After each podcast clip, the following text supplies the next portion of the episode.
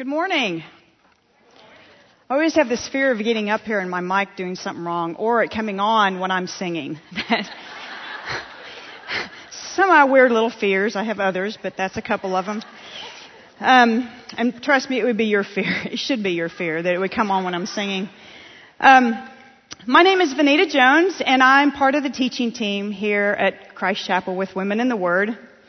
And um, it is my honor to be here this morning to um, share what God taught me about work and diligence. Um, I don't know about the rest of you, but I can't believe that we only have one week left. The time just flew by. It seems like just yesterday, it was September 6th, and we were all excited about getting here and seeing everybody and getting started in Proverbs. And next week, we're going to have a Thanksgiving feast and finish up the fall. It's crazy to me. But, you know, I've enjoyed this study. I really thought that this would be kind of a easy kind of sail through study and I'll be honest with you, I think I've taken more out of Proverbs than I've taken out of any study we've done in a long, long time. Nuggets that I actually was able to take home with me and realize I need to apply these to my life. Things that I knew I needed to do. And I don't know about you, but I went through every single week getting my toes stepped on just a little bit and finding a few things that God said, we need to do some tweaking, Vanita. There's a little work you need to do in some of these areas. There wasn't one subject we hit on. But I'll have to be honest with you, make a confession. When I got my assignment for work and diligence, I looked at this one and went, I've got this one wrapped up. I can sail through this one, give it a little time, and I'll be eating Thanksgiving food before you know it. This is going to be easy. Because see, I grew up on a farm in the middle of Kansas. Yes, the beautiful, lush state of Kansas. And you don't live 17 years on a farm in the middle of nowhere and not learn how to work and work really, really hard. In fact, every aspect of your life was centered around work. You didn't have work and then you had school or everything was centered and focused on the work you had to get done for the day. So, you know, I believe that I had this one all wrapped up.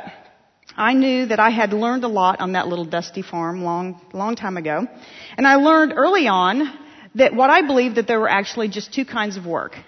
There was that kind that I was going to get paid for, and then there was that kind that I wasn't going to get paid for, but it was expected of me, and the family depended on me to do it, or my animals depended on, their life depended on me doing it. So that's all I really got when I was younger about work. And for me, Getting paid to work looked something like shoveling snow in the winter or mowing the yard in the summer, but never our yard or shoveling our driveway because that was expected of you. You had a roof over your head. You had to do that. Other people would pay me to do that.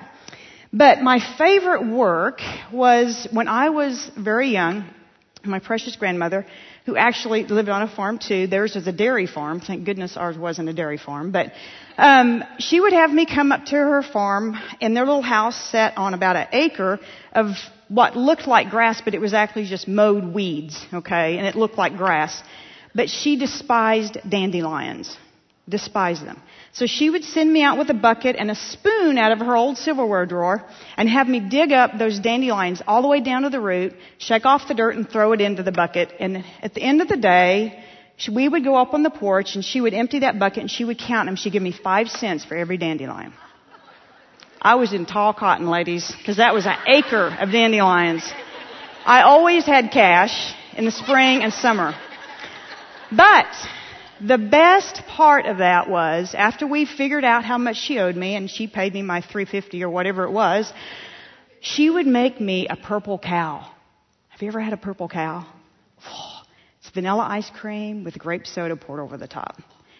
And grandma and I would set out on the porch and look out on the field of no dandelions and we would talk about the things of the world over a purple cow. It was my favorite, favorite work.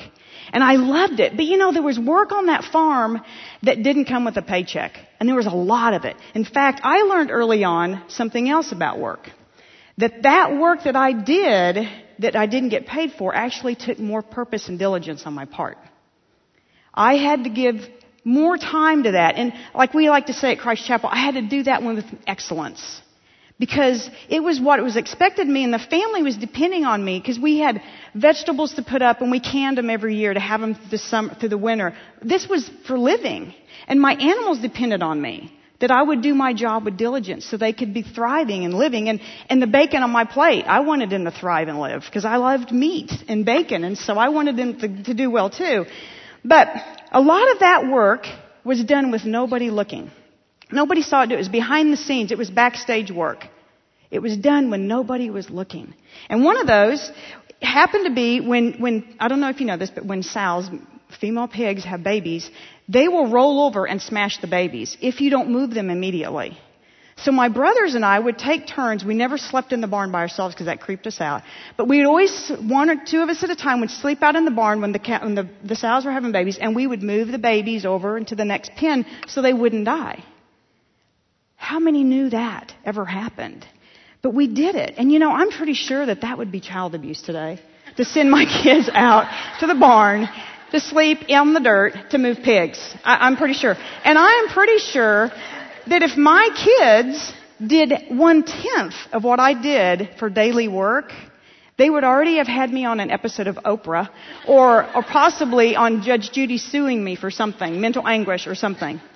But you know, I wouldn't trade those years for anything because I did learn a lot about work and diligence on that little dusty farm back in Kansas. You know, it truly was the best of times and the worst of times. Now, because of all that, I really thought, I've got this one. You know, this is going to be simple, pimple. But you know what? God had another thought coming, and He showed me that I didn't have this figured out. That there are a lot of areas in my life that I'm not being diligent and not being consistent and steadfast, and that's what He was going to show me. So today I want you to open up to Proverbs 6, and we're going to be reading from there today, and the rest of your verses will be on your verse sheet. We're going to read specifically verses 6 through 11. If you'll follow along with me, we'll start unpacking what he taught me about work and diligence. It says, Go to the ant, you sluggard. Consider its ways and be wise. It has no commander. It has no ruler or overseer, yet it stores its provisions in summer, and it gathers its food at harvest. How long will you lie there, sluggard? When, when will you get up from your sleep? A little sleep, a little slumber, a little folding of the hands to rest, and poverty will come on you like a bandit, and scarcity like an armed man. Now, I read it also in the, in the message, and I thought it really was, it, I really thought it sounded more like how I probably would have said it. It says, You lazy fool, look at an ant, watch it closely, let it teach you a thing or two. Nobody has to tell it what to do, and all summer it stores up food. At harvest it stockpiles its provisions. So how long are you going to laze around and do nothing? This part kind of sounded like summer with my teenagers. How long before you get out of that bed? A nap here, a nap there, a day off here, a day off there. Sit back, take it easy, and you know what comes next? And this is me in the summer. You can look forward to a dirt poor life, and poverty is going to be your permanent house guest. I thought that made it so very clear when I read the message. Now you know that when we read this first part, it said to consider the ant and be wise. Now after 49 years, I've learned that when the Bible tells me to do something, I'm supposed to do it. So I thought, I'm going to consider the ant and hopefully come out being wise at the end of it. So I did some research on the ant and I was blown away by this. After I read just even a, a couple paragraphs about the ant, I knew it was crystal clear why Solomon used the ant and not say a work mule or a pack mule or workhorse to, to use as his example for work and diligence. The insect, this little insect had so many characteristics. And, and I think they apply to so many different areas of our work, spiritually and physically. You know, the first thing I learned is that the ant is amazingly strong. Now we all know this. We sing, we sing it in songs. We know this. They can carry all this huge stuff. And it says that they can carry things 20 times their own weight. Now, when I read that, I'm like, well, so what? You know, what does it weigh? An ounce, a half, a tenth of an ounce? Uh, what is it? And he's lifting an ounce. But then I read a little further, and it applied that math to human, and it would be like a small child lifting a car. That is huge. That is really, really strong. In fact, to me, that makes it able, the ant is able to seemingly impossible tasks. He can do things that, that we can't even imagine he should be able to do. And you know what? When we do our work on our own strength, with our own strength and our own power, we wear out pretty quickly. And I'm a living testament to that. I'll rush around on my own strength all day, worn out, with a frown on my face, or my husband walks in the door when I should have been doing it on God's strength. So I could have done it with a smile on my face. You know, Ephesians 6:10 tells us, "Finally, be strong in the Lord and his mighty power." Be strong in his mighty power. See, God's power is what makes us strong when we're weak our, in our weakness. And when we submit our work to God, He empowers us to do that job with diligence. And that, that's when we become more powerful, even more powerful than that tiny little ant becomes. And we can do seemingly impossible things for God. You know, God's power helps us do those. And when we do those impossible tasks, we bring glory to God. And that's what we're here for, isn't it? Our work will bring glory to God. Now, the next thing I learned about the ant is that it doesn't have ears. Go figure. I guess I never even thought of that. You see his little beady eyes, but I didn't know they didn't have ears. But get this. They get most of their information through their little feet. And as they take a step, they catch vibrations from the earth that tell them where to take their next step.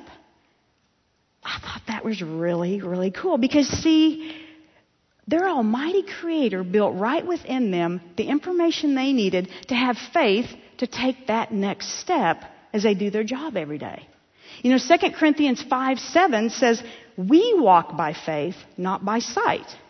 See, as Christ followers, we're not only asked to step out and take that, uh, we're asked just to take that first step of faith, and, and then God will help us by sending us the Holy Spirit.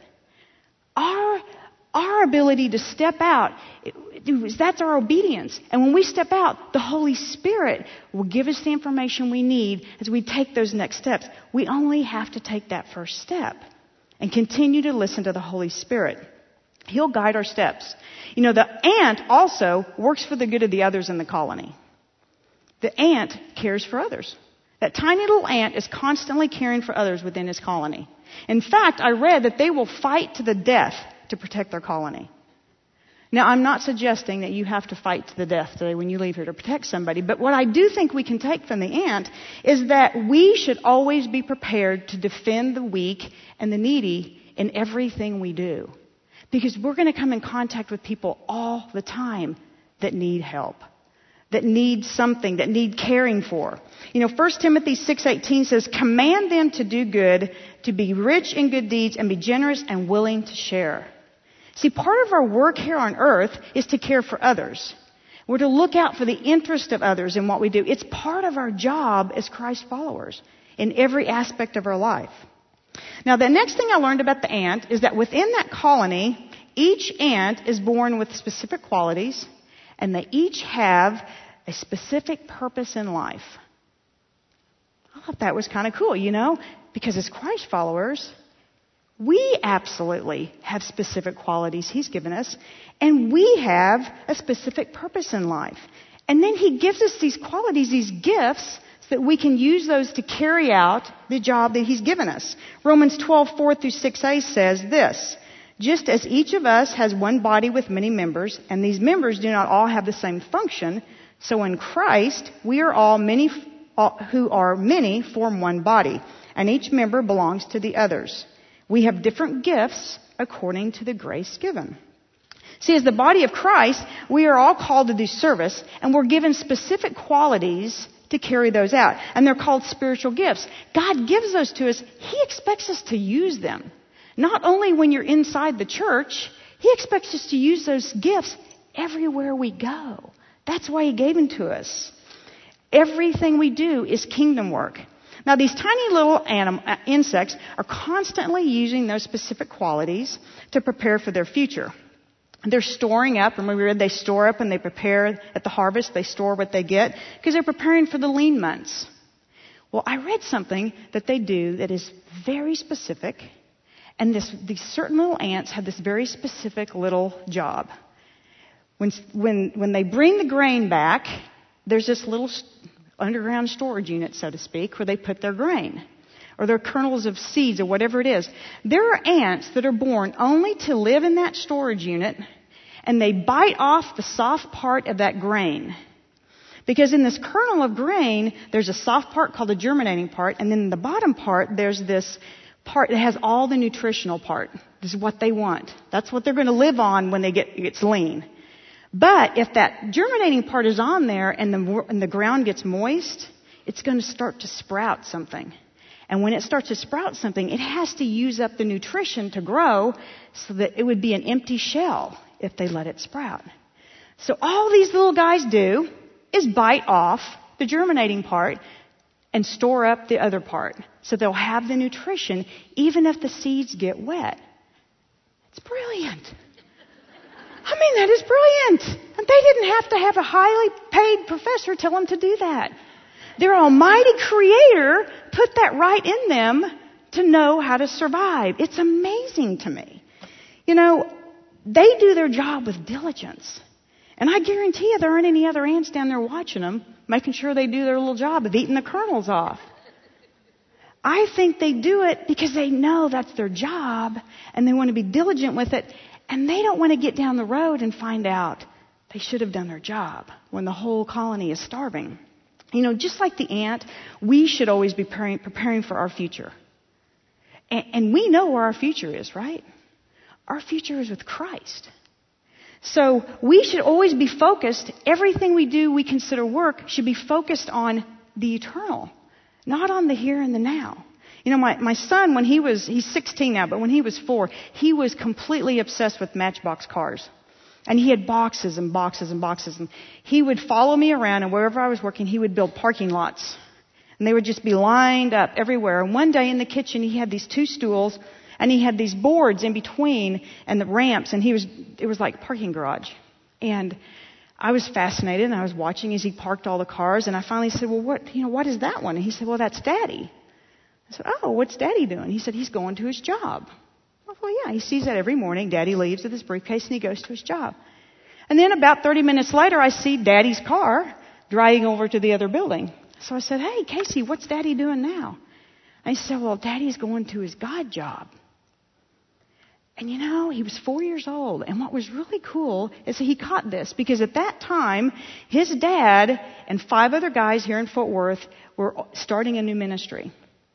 And there were a lot of nights that dad went from his job to his God job. And he finished up his day in prayer and in planning and preparing to get this ministry off the ground. And he got that at four years old. And I thought that was really cool. But you know, as we've gone through life, even the last 12 years of that, I've realized that daddy has a job and daddy has a God job, but they're like this. They're all God jobs. And, and my husband really brought this to mind to me. He works, he works in commercial insurance and he's done this for 25 years. In fact, he's been at the same, same company for 25 years. It's, I don't think you, hardly anybody can say that anymore. But about, you know, maybe 10, 15 years ago, he was starting to get a little stagnant and he was, you know, just not enjoying it. And he came home and he just, you know, he didn't feel excited about his work and, and he complained about, you know, the workers are driving me crazy and I just don't feel like I'm getting anywhere at this job. And so we decided to really pray about this. You know, is God pushing him out to another area? Just what does he need him to do? And one morning he woke up and he said, you know, I know what I'm going to do. Of course I held my breath because it, you know, I wanted to make sure he's making money and taking care of the family. You got to take care of everything. And he's, I was afraid he was going to say, we're going to sell everything and go to China or something. I was like, no. Well, he said, you know what I've decided is that I have made God a part of every other aspect of my life. But I haven't involved Christ in my work.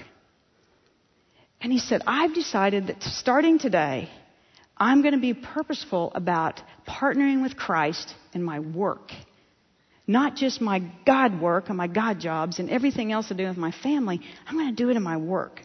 And that day, we prayed about it, and he continued to pray about it, and it was astounding how quickly it changed. He woke up, he could barely wait to get showered and get to work. He was so excited about what was happening at work. And God, he asked God to, to guide his endeavors in this area, and then he started realizing that he wasn't just selling an insurance policy anymore. But he was, he was actually seeing this through God's eyes, and it was an eternal focus. So he saw his clients differently. You know, they used to irritate him asking certain questions and da da da and all this. Now he looked at it as an opportunity to, to help them and be and to learn more about them and be around them. And then the thing that blew us both away is we didn't expect to see this one coming. Is he started to see his coworkers in a different light. And and to this very day, hardly a week goes by that someone doesn't slide into my husband's work, shut their door, and spill their heart out and he listens and he prays with them and he shows them how they can grow spiritually and how they can address it in a spiritual way. And he has seen so many coworkers grow closer to Christ through this. You know, when he started to do this, we began to see that God was blessing his work. And I'm not talking about financially. Ladies, it's, it's commercial insurance. it is feast or famine out there, I'm telling you. But he has blessed us in that area too. But the things he's seen outside of the financial parts of it has just blown us away. He has seen these coworkers, their hearts change for Christ, and, and many of them are now involved in churches and, and Bible studies. And, he, and I've seen him, through the people he's met and his clients and other workers that he knows, grow deeper with his, in love with his Heavenly Father. And ladies, there are times that he would come home and he'd be working on an account that literally would just make you sweat. It's huge and the company doesn't want him to lose it. And he would be so scared and so worried. And he would come home at the end of it and say, in tears, I am humbled by what God has done for me. He didn't just show up, but he showed up in a way I couldn't have imagined. And he did things I couldn't even have believed he would do. And it just has changed his whole whole perspective on life. And now when we, and whenever his work seems to get a little bit boring again, we know, we know what's going on. He is not, he is not partnering at that time. He's, he's moved away from that and he gets right back into it. And we see it happen again and again. It is so cool. You know, our work too gets so monotonous. I, I don't know about you, but I can't stand to do laundry. I, cleaning commodes, all that just, ugh, it's like nobody even knows you do it. And I'll be honest with you, it seems like it has no value and that nobody notices. And, and you know, there are times I'm tempted just to give it a little bit less effort because, you know, it really doesn't matter. No one notices. And maybe I can just do this one not with quite the excellence I've been asked to do it with. But you know, God always knows when I do my work with less excellence and with less diligence. Somebody else might not know it, but He always knows. And ladies, our purpose is to bring Him glory. So no matter what we're doing, whether you're the executive at some major, major company or you're doing laundry upon laundry upon laundry, we're supposed to do it with excellence so we can bring Him glory. Now, the last thing I read about, read about the ant, it fascinated me. This blew me away. These little guys, as they go out, they're called the foraging ants, and they're the ones that actually bring all the stuff back to the nest, okay? They go out, and as they move about, they leave this trail behind them called the pheromone trail. Well, pheromone, I read on, is a chemical that they leave behind so they know where they've been. So when they go back out, they don't take that same path if they don't need to or whatever. But what was really interesting is, it's not only information for them, it gives information to other insects and other ants that cross that path. It tells them where they are going and where they've been. Other ants know that, and I thought this was really cool. It's like this ant is leaving this living testimony, if you will, behind them about where they've been and where they're going. I love this. This was fascinating to me because, see, God gives us our work too. And, and we do our work empowered by God's mighty power, and we, we are guided by the Holy Spirit, and we realize that this work is not about the here and now. It's not about us. It's an eternal thing. And we use our spiritual gifts in everything we do, and we work with diligence, and we work with excellence. You know what? Then we leave our own living testimony of God's love and mercy to all those who cross our path. It's like our own little pheromone trail that others come across and they know where we've been. And by the grace of God, where we're all going. I thought that was so cool. See, because then we're not only telling others about the gospel, but we're living it out in everything we do, in every part of it. And you know, as, far as I'm concerned, there is no better way to preach the gospel than to live it out in your daily life, doing your daily work, no matter what that looks like. That's what brings a smile to God's face. It brings glory to Him in what we're doing. Now, Proverbs 6, 9 through 11, we also learned about another kind of worker. and We're going to touch on this really quickly. It, or should I say a non-worker. We learned about the sluggard. Now, I was kind of in insect state of mind at the time, and so when I saw the word sluggard, I thought of slug, of course. And so I thought, well, I learned a lot from the ant. Maybe I should look up the slug really quickly and see what I can find out about the slug. And let me tell you, I'm glad I did. Because I saw the flip side of the ant, it was amazing to me. The first thing I learned is unlike the ant who, be, who makes his home in all this really nice soil, and everybody lives in this nice soil, the, ant, the, the slug makes its home in the darkness of decaying leaves and decaying logs. Yeah, you know, the ant will go out during the day in the heat of the day and work out in the sun, but the slug prefers that darkness to light. And that slimy little character will remain in its darkness all day long, and then it comes out only in the darkness of night to fill up its tummy. Now I saw that same quality in the sluggard when I read Proverbs 6 9, where it says, How long will you lie there, sluggard? When will you get up from your sleep? See, sluggards, these lazy people, would prefer to sleep their day away and not do their daily work, and then they'll come out and feed on their own cravings when it's dark. Now, the next thing these little slimy things will do when they come out is eat. It's in, it, you will know this definitely if you walk out into your garden the morning after a slug attack. It looks like somebody has taken a weed eater to your new plants. It is crazy. Crazy because these slugs leave a path of destruction everywhere they go. Eating leaves, flowers, anything that's good, they eat it up. And Proverbs 10:26 talks about this, the sluggard, and its path of destruction. It says, "As vinegar to the teeth and smoke to the eyes, as a sluggard to those who sins him." And Proverbs 24:30, 31 says, "I went past the field of the sluggard, past the vineyard of the man who lacks judgment. Thorns had come up everywhere, and the ground was covered with weeds, and the stone wall was in ruins." You know, it's astounding to me how much destruction those little guys can do in just a few hours of darkness. Now, because goodness knows these guys aren't fast movers. Am I right? I mean, they go from point A to point B, eat up half my garden, and get back to point A in just about six hours of darkness, maybe, eight hours. It is astounding to me that they can do that because I'm pretty sure no one's ever taught them that the, that the quickest way to get from point A to point D is a straight line. Point B is a straight line. Have you ever seen the slime trails of a slug the next morning after you've been attacked? Your sidewalk will have slimes looped everywhere. There are more loops in a slime trail than there is at Six Flags on a ride. It is crazy. And I stand there and I go, how did they eat all that? And it took them that to get there. They, they went thousands of miles to go four inches. It's crazy. And it, you know, it, you know what it reminds me of? Do you ever see the Family Circus? Does anybody ever read the Family Circus years? I don't know if it's still even out there. But when the mother would say, Billy, go next door and get me a cup of sugar. And then they'd show the trail that Billy, Billy took to go next door, and it was to the playground, to his friend's house. He played around a baseball, and he came two hours later with no sugar. Right? Do you remember those? I used to love the family circus. But that's what it reminds me of. You know, these slimy little slugs wander aimlessly about, and it seems like they don't have any purpose in life. But I guarantee you when you see your garden, you know they have one purpose in life. And that's to fill their tummies to fill their tummies full. And Proverbs 28:19 calls this aimless wandering, chasing fantasies. It says this, he who works his land will have abundant food, but one who chases fantasies will have his fill of poverty.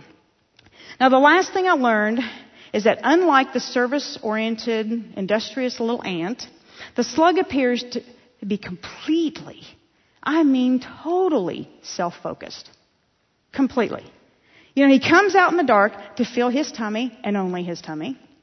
He's not concerned about preparing for the future at all. He's only concerned about protecting himself. He has a very specific mechanism. Instead of fighting to protect the rest of the slugs in the whole colony or whatever it is, he rolls up in a ball like a, mar- a marble and gets all slimy. So nothing can hold on to him. He protects only himself. And you know that even that weird little loop-de-loop slime trail is for his own benefit. Because I read this, and this was kind of astounding to me.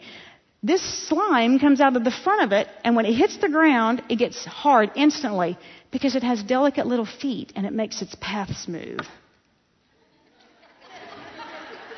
That is disgusting. I thought, I used to think these things were gross, but now I can't even stand to look at them. They have no purpose in this world. Proverbs 21:25 addresses the self-focused cravings of the sluggard. It says, "The sluggard's cravings will be the death of him because his hands refuse to work." Did you know that if you put a lid of beer out on the front, on, on sidewalk, it will go to that and not to your garden, and it will crawl in there and die? Yep. I mean, I think that says it perfectly. It goes straight to its cravings and it dies because it couldn't control itself. Uh, it, and it works. Absolutely. We've tried it. And they will. It'll be filled with slugs the next day and they're all dead. It's hysterical. But anyway. Now, I hope that you can see that there are a lot of characteristics of the ant and the slug that we can apply to our work life, our physical work. But let me tell you, I think there's a lot here that we can apply to our spiritual life. The, the work of caring for our hearts. You know, that's the most important work God put us here. And I hope that you've noticed as we've gone through Proverbs that there's this resounding theme throughout the entire thing. I really thought when we got to Proverbs it would be, oh, I'll learn how to be diligent in studying and reading the Bible and da da. And all these little, little tiny things I could apply in my life. Yeah, there were a lot of those, but every single one of them took me back to how am I caring for my heart? Every single one of them did. You know, and, and we looked at wisdom and we first started, and it told us in Proverbs 2 2 that to turn your ear to wisdom and apply your hearts to understanding. And then ta- Shelley taught us about folly, and in Proverbs 6 she said that to keep our father's commands and not forsake your mother's teachings, we were told to bind those teachings in our hearts forever. And then we learned that our true heart transformation could only come by humbly applying ourselves and our hearts to understanding God's Word. And then we learned when we tried to tame our tongues that we needed to do that. Because just like water reflects our face, our words reflect our heart. And Aunt Jeanette taught us that store, we should store our treasures up in heaven and not here, because where our treasures are, there our heart will be also. And Amy taught us on emotions, and she reminded us that the surest way to control our emotions was to guard our heart, because it's the wellspring of our life. And Shelley reminded us in our, in our relationships that all our relationships begin with a heart that fears the Lord. And last week, Lynn brought it even further and when she said that righteousness is a path of obedience that leads others to the heart of God. All of these weeks dealt with preparing our hearts and taking care of our hearts with diligence. So when I looked at this week with work and diligence, with work and diligence, I began to realize that even though I had learned back on that farm how to work hard and how to work with diligence, I hadn't always applied those same lessons to the work I did to care for my heart. I applied them to my laundry and I applied them to cleaning my bathrooms, but not always to caring for my heart. You know, we're told to guard our heart with all diligence. Proverbs 4:23 in the King James version says it this way: "Keep thy heart with all diligence, for out of it are the issues of life." The NIV says, "Above all, guard your heart; it is the wellspring of life." You know, I read a quote by an English Christian uh, author, and his name was Arthur Pink, and he said, "As well might a poor man expect to be rich in this world without work." Or a weak man to become strong without healthy or unhealthy without food or exercise. It's the same as a Christian trying to be rich in faith and strong in the Lord without earnest endeavor and a diligent effort. We have to work at it. Because see, keeping our hearts with all diligence, it's the greatest task that God has assigned to each of His children. It's the biggest job He's given us. You know, but sadly, it's probably one of the things we neglect the most. You know, we, we get busy in our world and our lives and our little families and everything we do, and, and then all of a sudden we're busy kind of taking care of our, our finances and our possessions and our bodies and, and our reputations and our positions in life, and then all, and, and we're not doing the one thing with diligence that God told us to do, and that's to guard our hearts with diligence. So knowing all this, I wanted us to apply what we learned from the ant to how we do the heart work that God has given us. He's given us heart work to do. And the first thing I think we need to know before we even start on heart work is that heart work, when you're trying to get a heart like Christ, is not for sissies. Ladies, heart work is hard, hard work. Believe me when I tell you this, that if you ask God to show you those areas of your heart that need to be worked on, get ready. Don't say it just lightly. He's going to graciously reveal everything He wants you to change in your heart. And then He's going to give you what you need to do it, His strength, and, and your gifts that He gives you, and He expects you then, ladies, to do it. He's not just going to tell you what you need to fix. You need to fix it and work on it. Now, the second thing we need to know is that diligent heart work can be difficult and sometimes it's kind of confusing. But you know, Christ, God gives us the Holy Spirit and He gives us His Word. And if we ask the Holy Spirit to guide us as we research God's Word, we will be able to make a heart transformation that is unbelievable. Unbelievable. It's all in your, it's all in the Bible. You just have to read it. Now, diligent heart work also requires us to be purposeful and intentional. You know, without being purposeful and intentional about studying God's Word, about being constantly in prayer and spending time at the foot of God, and confessing our sins, we soon lose our focus and we begin to wander aimlessly about in the things of this world again, getting into our schedules, and we start looking like that slimy little self-focused slug. When everything's all about us and everything we need to do for ourselves. And we slowly allow that busyness of our schedule and it takes over all of our heart work. And before we know it, we've completely stopped caring for our heart like, like God has asked us to do. The one thing He's asked us to do with diligence. Now, the last thing I think the ant teaches us is that diligent heart work will bring about a true heart transformation. You know, when we do the heart work that's been placed before us, you, you all of a sudden have this living testimony to leave for everyone that crosses your path. You have your own pheromone trail, just like the ant. Because when you do that hard and sometimes really confusing work that comes with taking care of your heart, and you're diligent with that and you do it with excellence, we have this own pheromone trail that we leave behind us, and, and it's our living testimony to all those that come in, into our lives, and we can share that with everybody that crosses over our path. Please pray with me. Precious Father, I just, I thank you for what you have taught us about work and diligence. Lord, I, I confess I thought I had this one wrapped up, Father, but you have shown me areas of my life that I need to apply diligence. I need to apply the characteristics of the ant, Father, to so many areas. Lord, I pray that each one of us would be purposeful and intentional in this, Lord, because we know this is what you desire of us. And Lord, I pray that as we do this, we begin to see that our work begins to bring you glory and to put a smile on your face. In Christ's name I pray this. Amen.